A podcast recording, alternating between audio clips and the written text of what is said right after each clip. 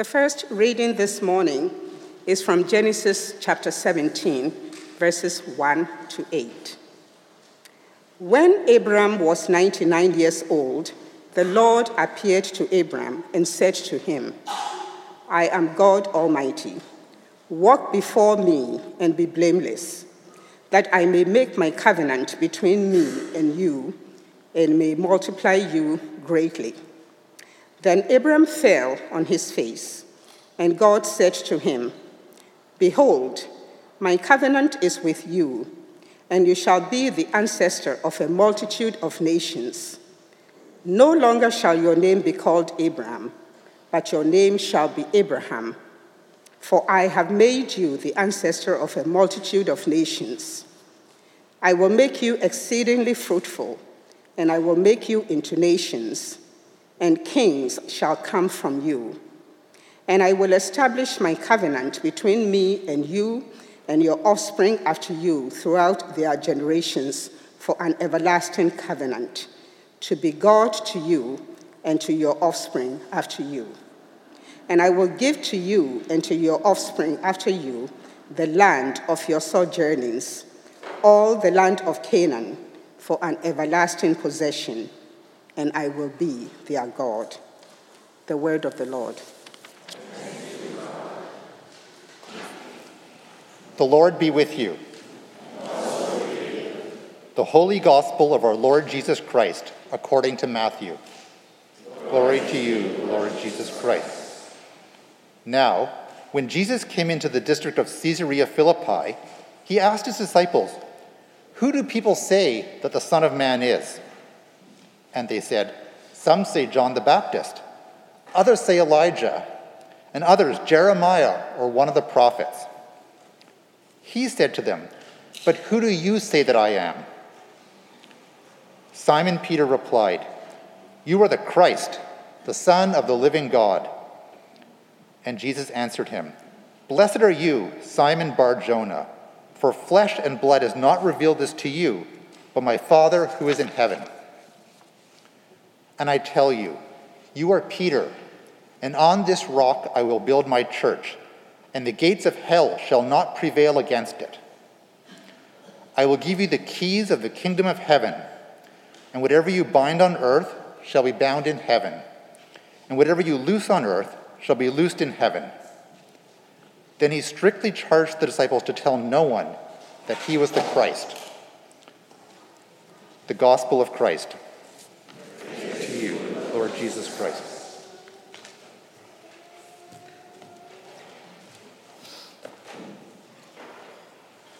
Would you pray with me? Father, we pray that you direct us now to the purposes you've intended for us by the power of your Spirit. And we ask this in Jesus' name. Amen. You may be seated.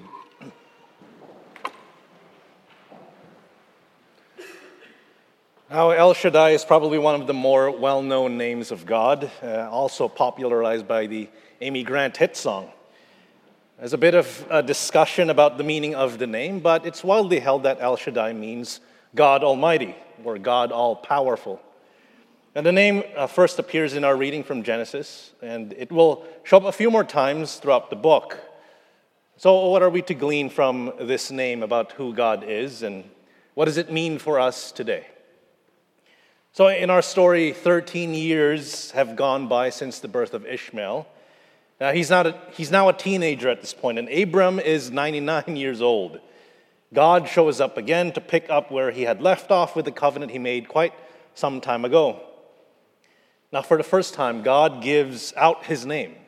He gives out his name, and it's one of the few times that God names himself outright to people. So God says to Abram, I am God Almighty. I am El Shaddai. Now, while we can think of Yahweh as God's personal name, we can think of El Shaddai as God's business name, his legal operating name, as it were. It's how God was first known to his people for 400 plus years before Israel went into Egypt. See, later in Exodus, God would fill, in on Mo- fill Moses in on that history and told him, I appeared to Abraham, to Isaac, and Jacob as El Shaddai. But my, by my name, Yahweh, I did not make myself known to them as Yahweh. So El Shaddai, for hundreds of years, is his business name to his people, not yet a nation, but a smattering of these covenant people, households, individuals, patriarchs. So here in our reading, God shows up for his first ever business meeting with Abram. God is now following up on that first signing of the deal. Remember that time that God, as a smoking pot and torch, walked past the, the carcasses that uh, Abram had cut up. So there's, he's showing up now with more paperwork to go through. Now, we didn't read it all, but the whole chapter 17 of Genesis. It's this is God spelling out the terms, the conditions, the fine print.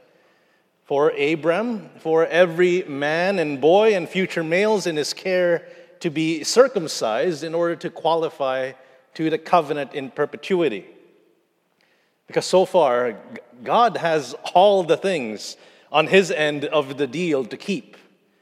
But now Abram is given one thing. He's just being given one thing to do on his end to do. Do this for me, Abram. Then, on top of that, God changes Abram's name to Abraham. Abram means exalted father, Abraham means father of multitudes, father of many. The name change, it signals that Abram's identity and future are now different. It's like when a spouse chooses to legally change their name after they get married, it's become official. It's now real. That person can't live for themselves anymore. They're a part of another story, they're part of another history, part of another family. In the same way, God is now charting out a different course for Abraham's life, for Abraham's future. So Abraham can't live his life the same way anymore. See, before all of this had happened, whenever Abraham tried to do things his way, to somehow fast track the covenant, looking for a shortcut to God's promises, things got bad and people got hurt. And we saw that last week.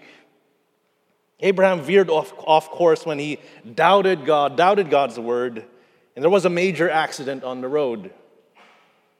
But every so often, God would step in and bring Abraham back on the road, steer his life back on track, reminding him of who he is, who he is supposed to be, who he is becoming. So God is showing up this time. He means business. He is now here much more serious. Not that he wasn't serious before, but God is digging in his heels even more on Abraham. God changes his name but not just that, God, God gets Abraham to change his body, to mark his body with a physical sign of this new identity, this new future. Not only on Abraham, but the bodies of all the boys, the men and future males, the body of his own teenage son, they're to be changed, also marked with that same sign. It's getting real. It's becoming official. And Abraham and the rest of his house needs to keep up with this covenant.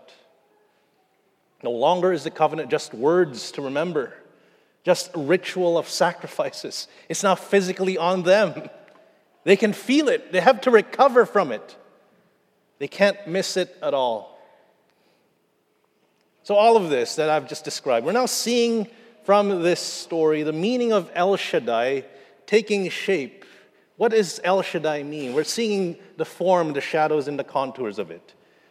God Almighty means He is directing the course and future of His people. El Shaddai means He is directing and guiding creation towards its intended purpose. That's what El Shaddai means. Now, for those who missed it, we started this summer series with the name Elohim. It means the powers. Now, now, one commentator noted that there's a key difference between Elohim and El Shaddai, both of which pretty much kind of mean the same thing. But they correspond to the different ways that God shows his power. On the one hand, Elohim corresponds to his power to create, to rule, and judge all that he has made Elohim. And on the other hand, El Shaddai corresponds to his power to direct and guide what he made to its intended purpose. It's one thing to make something, it's another thing to make sure it's working properly, that it's going the right way. And that's what we're seeing in this story. El Shaddai showing up in power to make sure Abraham is going the right way, that things are going according to plan.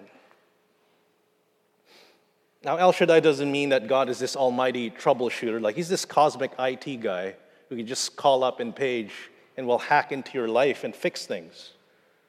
No, we, we could think of El Shaddai more like a mom or a dad parenting their kid. And any parent knows it's never straightforward with children. You sometimes let uh, the kid learn by letting them make mistakes. You sometimes have to intervene, jump in, and flex your grown up powers. But you can't ever control the kid. You should never manipulate your kid. And you can't even explain everything to them as they're growing up. Like in life, when we now as people, we agonize, when we wonder why, when we ask why and how we're suffering, we're asking these questions to the universe, as it were, or to God if you're a Christian. But should God even explain it all to us, we probably won't even get it. Like with my almost two year old daughter, understand that it's not good to just eat blueberries every single meal, no matter how tasty and full of antioxidants they have. If I explain to her that she needs her macros balanced out each meal, she'll just scream at my face. But you know what? That's okay. She can feel angry. She can feel disappointed. She can feel like I don't love her the way she thinks I should. But I'm right there with her. I still love her, and I let her know that. I use my words, but I won't give her just blueberries. And I think it's the same with God and with us. In a bigger way, God gives us the dignity and the freedom to feel, to be angry even at Him, to be disappointed, to feel despair and yes, to even feel unloved. We are allowed to feel unloved.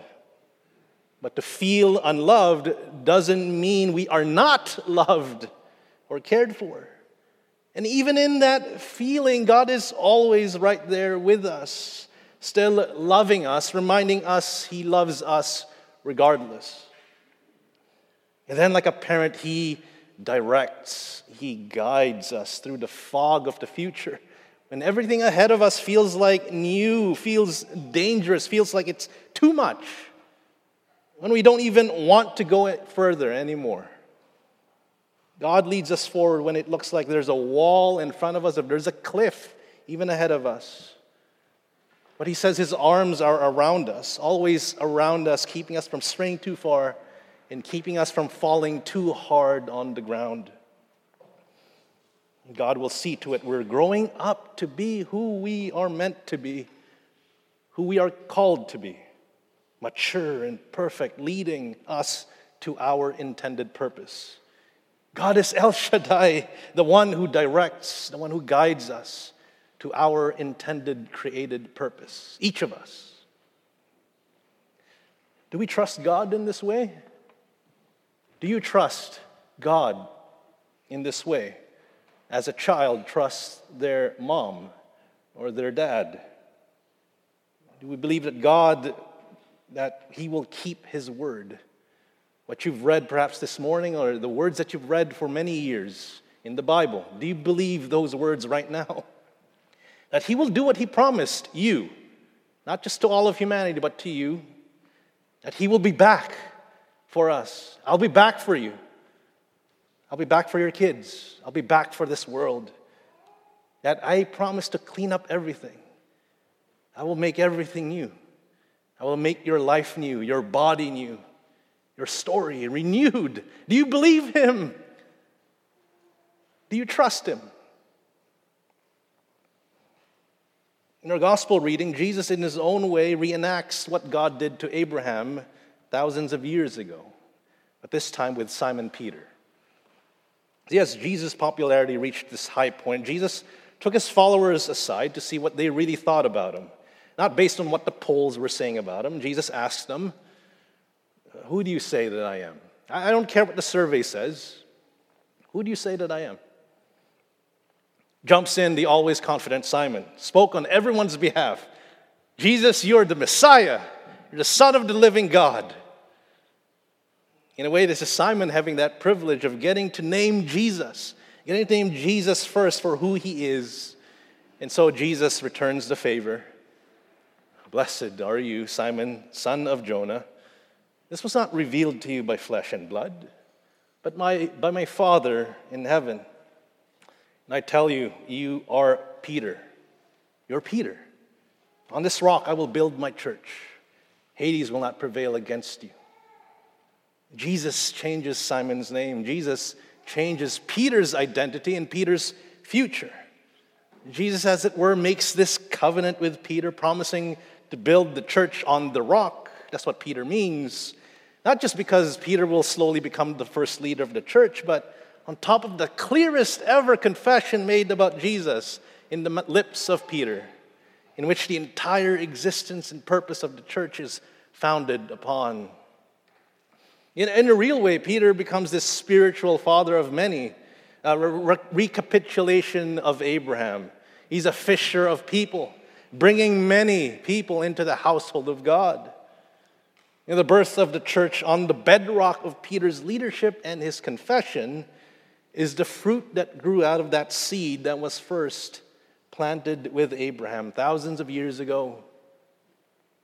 We're seeing here again El Shaddai, Jesus now, directing and guiding his creation, Peter, Simon Peter, to his intended purpose.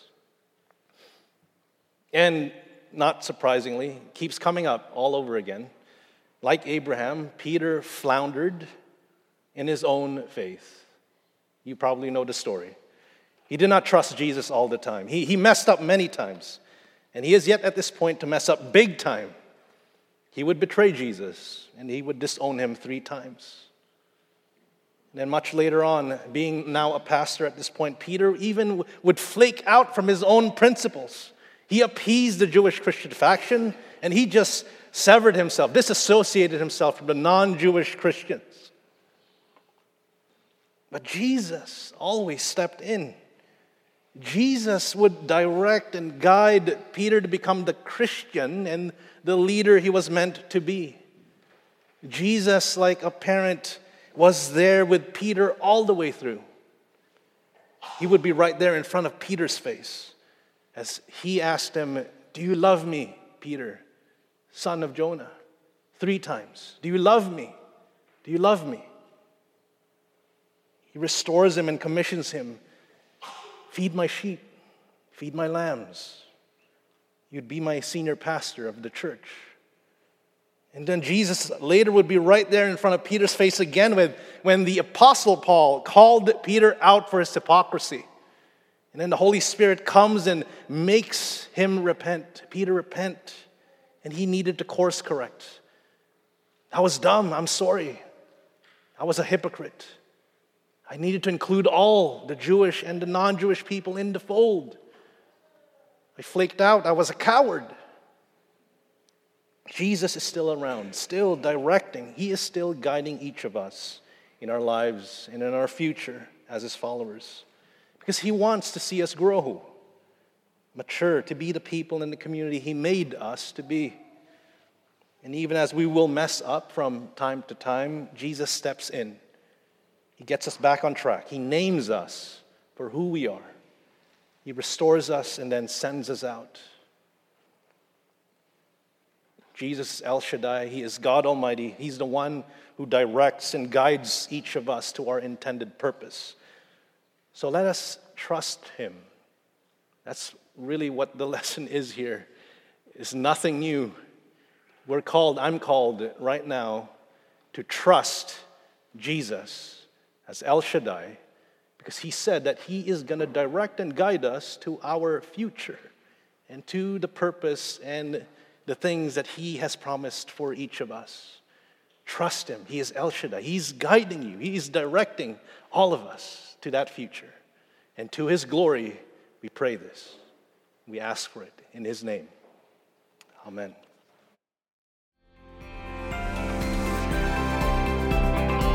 You've just listened to a podcast from Little Trinity Church in Toronto. Please check out our website at www.littletrinity.org to find out more about our ministries and services.